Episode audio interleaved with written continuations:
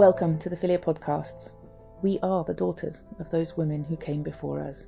It is our absolute honour to have met so many incredible women fighting for the liberation of us all. Our role at Filia is to amplify the voices of those women via the Filia Conference and these podcasts. Please take from them what you can. In sisterhood and in solidarity, the Filia team. Hello and welcome back to the Filia podcast. This evening I'm delighted to be talking to Sam Walsh, who spoke at Filia in Bradford last year. Thank you so much for coming to talk to us this evening. Just to start out, for those who didn't have the privilege of hearing you in Bradford, could you just tell those who are listening a bit about yourself and your background? Well, my background, I was pimped into prostitution I met a pimp at the age of 14, got into prostitution at 15, um, ended up on heroin, and yeah, ended up on the streets for a long time for heroin. And I've been away from that for 14 years now. I've been trying to get my DBS record right to try and get a job. Yes, which is something that's been recently, hasn't it, with the court case? Have you been involved with that? Yeah, I have. I've been involved with that with Fiona for about two and a half years now. Um, even though I've been trying to do something about it for ye- like eight years, I never knew there was anyone else out there that was fighting it. It was so that it took years for me to even hear about Harriet and Fiona fighting the case because it isn't really shouted about and for some reason, services that are helping women didn't seem to know about it either. And it should be something we're shouting about loads. Yeah. It's so important. So, just for anybody who's not heard about it, it's a case being brought by women who were um, abused as children into the sex trade, who then found themselves with convictions, um, criminal convictions as a result of that abuse, and are uh, tried to get that removed from DBS records. And I hear it's been successful. Is that right? Well, I'm anonymous in the case. So there's three women that are named, and mm. then three women that are witnesses as such, like backup evidence for what the three named women are saying.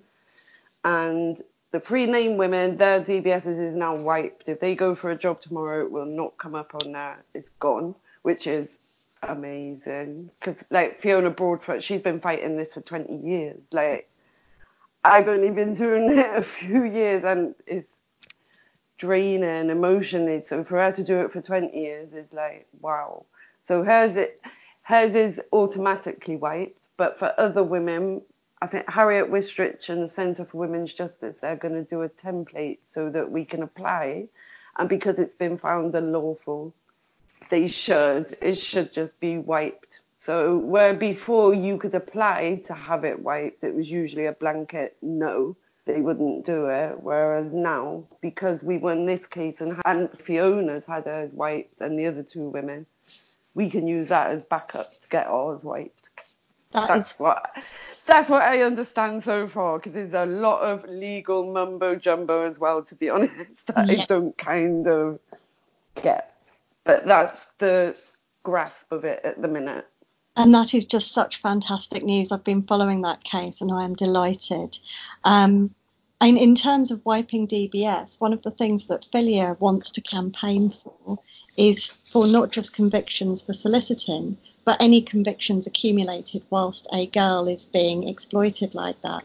And I wondered, do you think that's something that we could try yeah, to? Yeah, like definitely. Like I feel a bit because I know a lot of obviously I meet a lot of women. I know a lot of women where I live now and work, and I'm I'm lucky. I've only got a couple on my DBS, my, and it's only prostitution I have on that.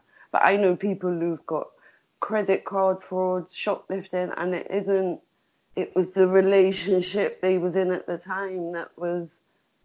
I've done. I was just lucky that I never got caught. I'm a scouser. I was raised in a way that you know how to beat the system. That's a bad thing to say. that's my chaotic childhood coming into it. That we was raised very young how to talk to the police, how not to talk to the police, which held me in good stead, I suppose, for my DBS. But I know I've done crimes. Well, I wouldn't have done if I wasn't in that situation. And it's not just like, like I said, I started out with a pimp, but then I ended up getting away from him. He's still in the same city I'm in now, so I still see him now and again. But then I got with another guy who I would never say, he never, we had a, because we were both on drugs, it was like a mutually beneficial relationship. He was an arm robber. I was doing what I was doing, so if he didn't have money, I would have money. So it wasn't like that. But I done crimes that I would never have done if I went on drug, if I didn't get into that whole, like when I look now, my whole view was so distorted mm. through my experience. You become desensitized to that way of life. You see that way of life as normal. So in them surroundings and that environment, and if you've got someone who you know, if you don't do it, they're gonna beat you yeah. you're gonna go and do what you're gonna do. And I think it's not fair. I know a girl who she's gone to uni, she's got a master's, you know, she's changed her life so much, but still now a DBS will be thrown in her face from she's left that do you know what I mean? She's left that behind but she's still being judged for it, for being a victim. Is, and it's that that yeah, girls who are being exploited in that way who wouldn't have ended up in that lifestyle doing those other um, other criminal activities, I suppose, like if you've got possession of drugs or shoplifting, like you say. So I think that's something that we would be wanting to campaign for um, within what we want to do next. Um, you said that you you were obviously groomed as a child. Um, and then you were trafficked around uh, in brothels and, and parlours, I think you said. Yeah, when I was young, when I was fat, because when you're young, they won't really put you on the street. Hmm. Because mm. if you get, even though to be honest, I did get arrested down south when I was 15, but I was living in a hostel, so they just took my fingerprints and sent me on my way. And I was 15. Like, you, you're 15. Why, why can't, you know, did they ever offer you help or? No, no, that was, God, well, I'm 45 now, so this is going back 30 years, do you know I mean? But no, I was 15. I was living in kind of a, I'd been a runaway for, eight, been running away for a while, and I was living in a hostel. They just let us, they let me go. Like, I wasn't dressed in no way a 15 year old should be dressed. I was out at what time in the morning. But it's that thing if they see you as that kind of girl that I think it is changing a bit now where they, but really they still see it as, oh, you're that kind of girl. They don't really care. It's your choice. It's them bad girls, you know. So they're not seeing you as an abused child. They're seeing you as someone who's making an active choice. Definitely, definitely, I would say that even the police said, "Oh, you're going to be in, you know, if this is the way we're picking you up now, you're going to be in a lot more trouble as you get older." But didn't offer me no help or ask me any questions of what or why I was doing or why I was even. They just took me back to the hostel and that was it. yeah. And I was 15. That doesn't now. That doesn't. I don't understand how because I got my fingerprints taken and everything. That does not come up on my criminal record. But I think maybe because I only got a caution. I don't know. But I did have my fingerprints taken, so there should be some record of it. But but then it's like one of my convictions that I have got on my DBS, and this is what kind of winds me up more than anything. One of the times I was convicted is not something to be proud of, but I was caught in a car, so I couldn't really lie about what I'm laughing, but I laugh when I get a bit nervous. um, yeah, I was caught in a car and a police van pulled up. and I got took into the van Do you know what I mean? I got took into the van. I got took to the police station. I got took to court the next day and got a conviction. The guy drove off from there. He drove off from there. He didn't get taken in the van with me. He didn't get arrested with. Do you know what I mean? Like, so you're telling me in that situation I'm the criminal. Mm. But then if it's illegal for that man to be doing that, why didn't you arrest him as well? Why did you let him go, but you take me? That seems yeah. really bad double standard. So men would be just allowed to go on their way, and then it was you that was being taken action. Well, that, that was actually one of my convictions. Is that that exact scenario happened, and I even said it in court, but the judge just are not interested, are they? they wasn't interested in that. But yeah, that was one of my, and that's why I've got a not a vendetta, but kind of what gives me that fight as well. Because I think, hang on, if what he was doing was illegal, which it supposedly is, to be curb crawling, and what I'm doing was illegal, so why are we not both? Why I, was I the one arrested and criminalised? Why hasn't he got a criminal record as well? And why hasn't he got to sit down when he goes for a job and say what he, why he done what he done? And do you but, think that that's something that would help if the men who were, you know, who were making the choice to by to yeah, yes. I'm not like I have to. I I don't call it arguments. I call it debates. I have with people who claim that it's their choice and it doesn't. Ah, I. This is my choice. This is, you know, we're in charge. No, we're not. You're not. If you're a female and you're doing that, you're not doing it through no because you want to. I think the stati- surely the statistics of people doing it because they want to is so low. It's not. It's for financial reasons. It's for being coerced. It's for being a woman in this the way society is set up that you think that's a choice. Like, but the men, if it's such a choice, like this pro lobby like to go on and say, oh, it's work. If it's such great work and it's such a choice, where are all these men that go? Why ain't they shouting about how great a job it is for women that who are paying for it? Why ain't they standing up and saying, "Yeah, we pay for it. We're proud. We're proud to support these business women." But none of them stand up and say it because they're embarrassed because they know what they're doing. They're preying on vulnerable women and girls. Sorry, I went into a bit of a rant then. No, rant away. I mean, you can't argue with that, really.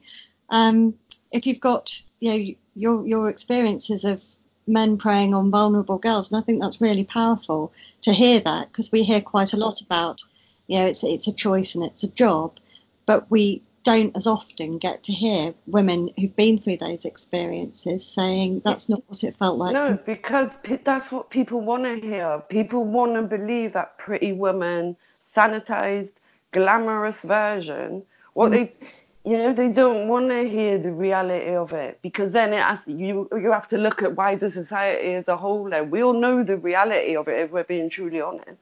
Because if we're being truly honest any man or woman who's got a daughter if you said would you be happy and would you be supportive to support your daughter to do that as a career? I don't know anyone whether you've got experience of it or not that would be like yeah cool. Yeah yes I'm very happy my daughter's, that's what my daughter is. No. They're lying and they can stand in my face and I'll tell them they're lying. One of the things that I also hear people say is, oh, well, it's not safe for women to be working on the street, so it would be safer, it would be better if um, if we licensed brothels. Um, what what do you think about that? Yeah, but it's like, come on, like 30 years ago, 28 years when I was in, I, like, I was in London in the flats and there's places in Bristol that are just so blatant. That, oh, they're just there. They get robbed all the time. These girls are getting robbed. You don't know. You don't know who that person is who you're. Yeah, all right. 80, you know, most of the time through the week it'll be all right the only thing that's getting damaged is your soul and your brain and your mental health, even though you might not realize it at the time. But there does come times when you don't know whether it's, I don't care whether it's a hotel room, whether it's a flat, or whether it's out there on the street where that danger is there. And what are you going to do then? look at Leeds. They started that off saying it was a safe zone. Mm-hmm. Then they realised, oh, oh, people are still being attacked, and oh, we best not call it a safe zone because it's not actually safe. We'll call it a managed zone now. What's a managed zone? Like, if you go out there and have a look, you go out there and drive around. What that is, is just a market of misery. People are dealing in women's misery, like, but you want to replicate that around the country, really? You, okay, okay, replicate it, and then the people who are singing and shouting, let their daughters go down there and work there. Let's see if they still want to replicate it. Sorry. Don't don't be sorry, please don't be sorry. I understand that girls have got to be safe. I understand that, but you know, a lot of girls that are not, a lot of girls that I know now, they're out there for drugs and that. They're not. So safety is a total your safety doesn't come into it when dr- I was, you know, like I said, I was on heroin for 15 years. Longer than that, I've been on, but I've been off it 14. And when you're out, uh, nothing, you're not thinking about nothing. You're not worried about whether it's safe or not. I got in a guy's car and I knew in my stomach, I knew my intuition told me, do not get in this van. I knew it. I did. I can honestly say I knew it, but because I needed drugs. I couldn't listen to that. I shoved it away and didn't listen to it. And yep, that was the guy who attacked me. But I knew it getting in that car, and that's what I'm saying. The need for the drugs was so much that my own didn't come into it, nothing came into it. So saying, oh, it'll make it doesn't make them say what it does is gives you a target area where you know they're gonna be, you know where they're gonna no you can't keep them safe. There's people, there's men out there who enjoy the power, enjoy the control, and enjoy having that control over someone. They know them women are not enjoying what they're doing. I was never an active participant. I wasn't one of them people who make noises and make you feel good about yourself, mate. Nah, I'm sat there like, hurry up. Sorry to be crude, but that's the reality. And that's what now I think, as a woman, I think I couldn't have sex with someone knowing they wasn't fully a part of that and wanting that. But I, men seem to be able to do that. I don't. They seem cool with that. It doesn't matter if the girl's six stone, got a heroin habit. You didn't find that anybody said, "Oh, you're you're obviously not enjoying yourself." Maybe.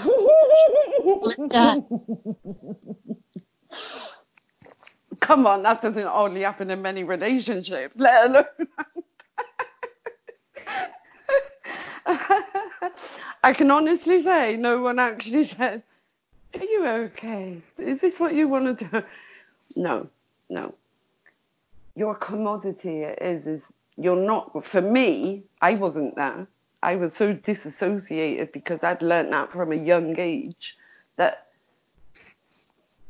i was so disassociated. I wasn't there i was thinking about the money or i was thinking about the drug. I wasn't. So i'm not going to act like i never ever can honestly say i don't know to be honest how i ever made no money because i wouldn't have because I just never would pretend I was enjoying it. It was a means to an end. So the men who say that you know they, they would never ever pay for sex with an unwilling woman are probably lying. Oh my gosh, they know they're lying. They know they're lying. Like I can. I don't know. I can't. Talk, obviously, I can't talk for every woman. I can't.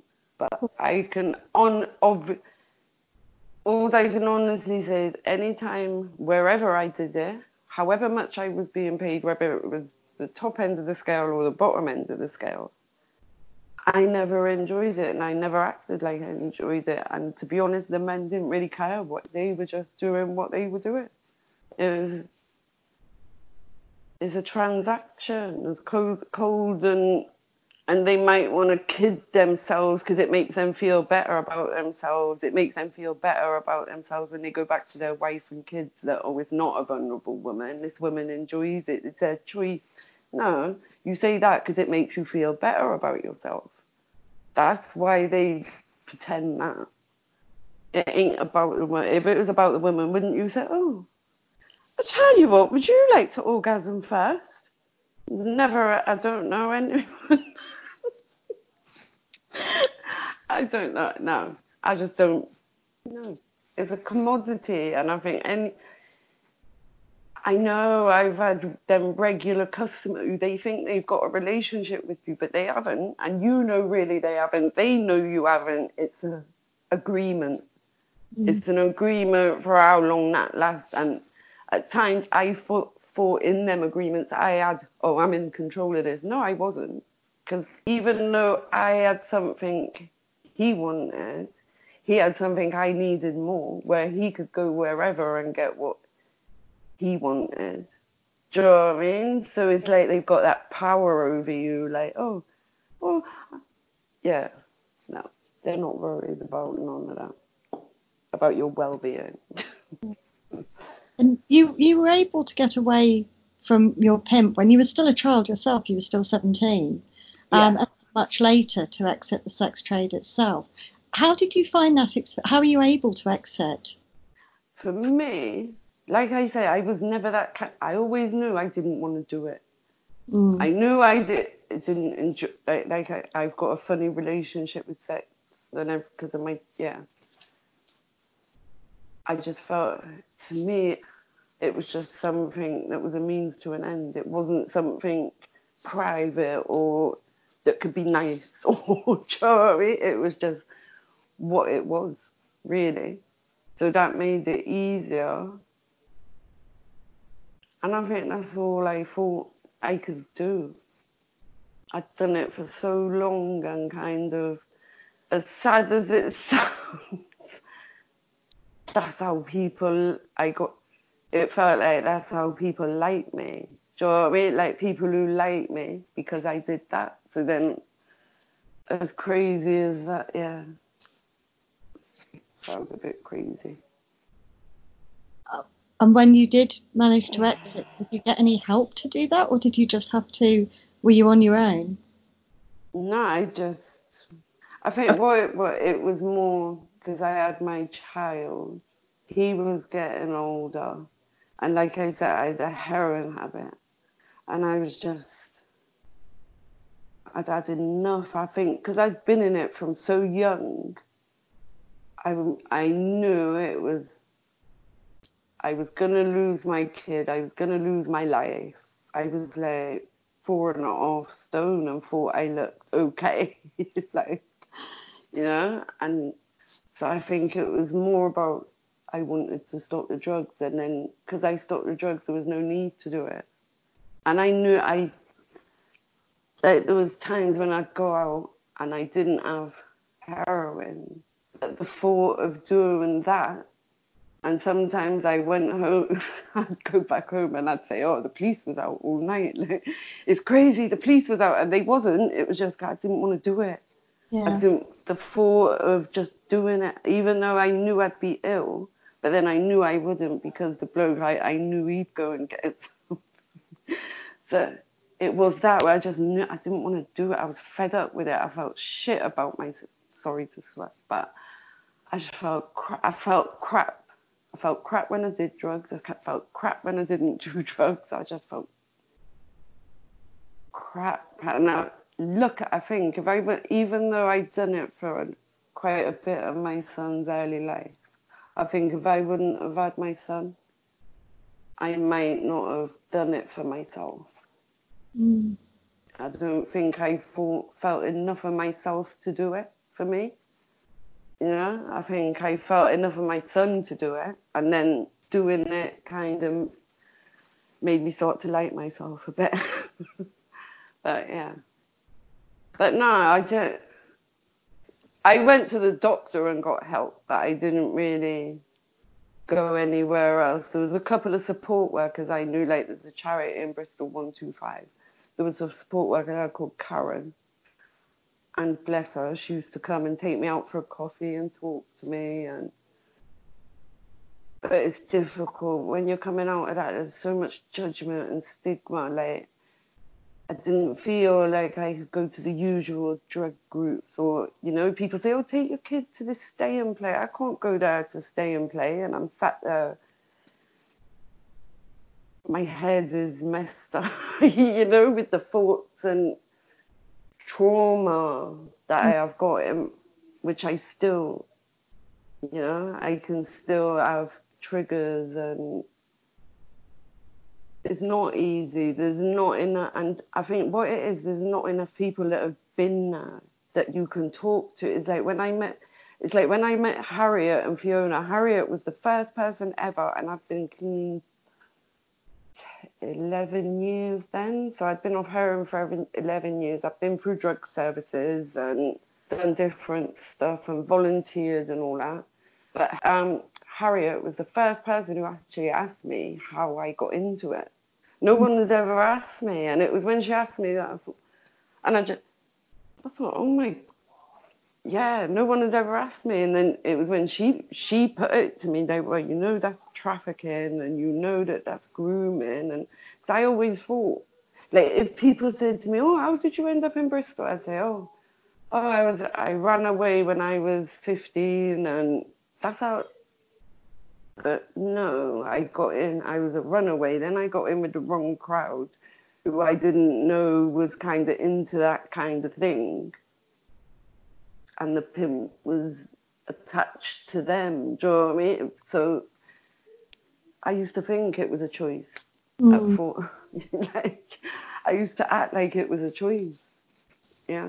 And do you ever feel angry, I suppose, with the authorities who saw you as a yeah, there you were, you were a child being exploited, being abused, and they were picking you up and letting the men abusing you go free. I mean, I'm I'm angry on your behalf that that happened to you. That's why I started to fight this case because I'd gone for so many job interviews, got through them, and then they'd see my DBS and it just kept cutting. I thought, you know what, these that man, not just that man, but all of the men, but especially in, it's just that one arrest, I think, because I was caught in that position. Do you know what I mean? Where I couldn't, neither of us could deny it. It was what it was. Let's be honest. Do you know what I mean? We, there was no getting away with it. But he did. I didn't. Why? Yeah. So it's not even about, I think it's that. It's just that, that hang on a minute, but and that's what keeps me going. It is. Why am I the one who's criminalized, but he's not? And it makes me so angry and mad. But then it's a good thing because that anger just since meeting Harriet and Fiona and like going to Filia last year and all, now I've got somewhere to channel that anger in a positive way. Whereas before it would kind of overwhelm me and I'd get quite depressed about it. Where now I feel like it's a positive anger and I can, I feel like I'm trying to do something about it, which is and, good.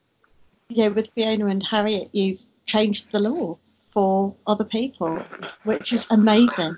And so uh, if, you, you've already you know, contributed to bringing about a massive legal change.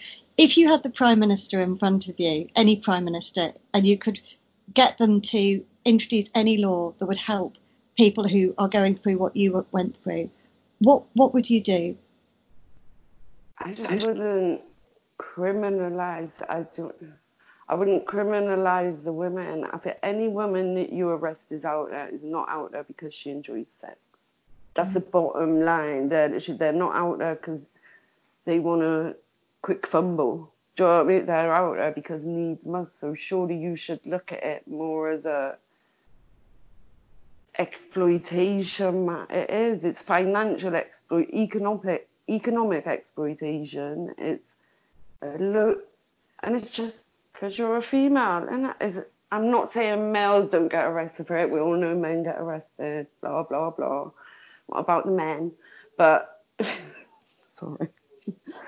but no, I just think don't look at the, you know, when they see these women, that's what annoys me. And I go around doing talks everywhere and I say, you know, when you meet these women in services or at probation, you just see this woman stood in front of you of this angry street worker, as you like to call them, because they're street workers, and you see this angry kind of inner mess woman who's made this choice, don't you just look and think, what led her to that? What led any woman to that? Instead of seeing her for what she's presenting as, look behind that and think, everyone got a story.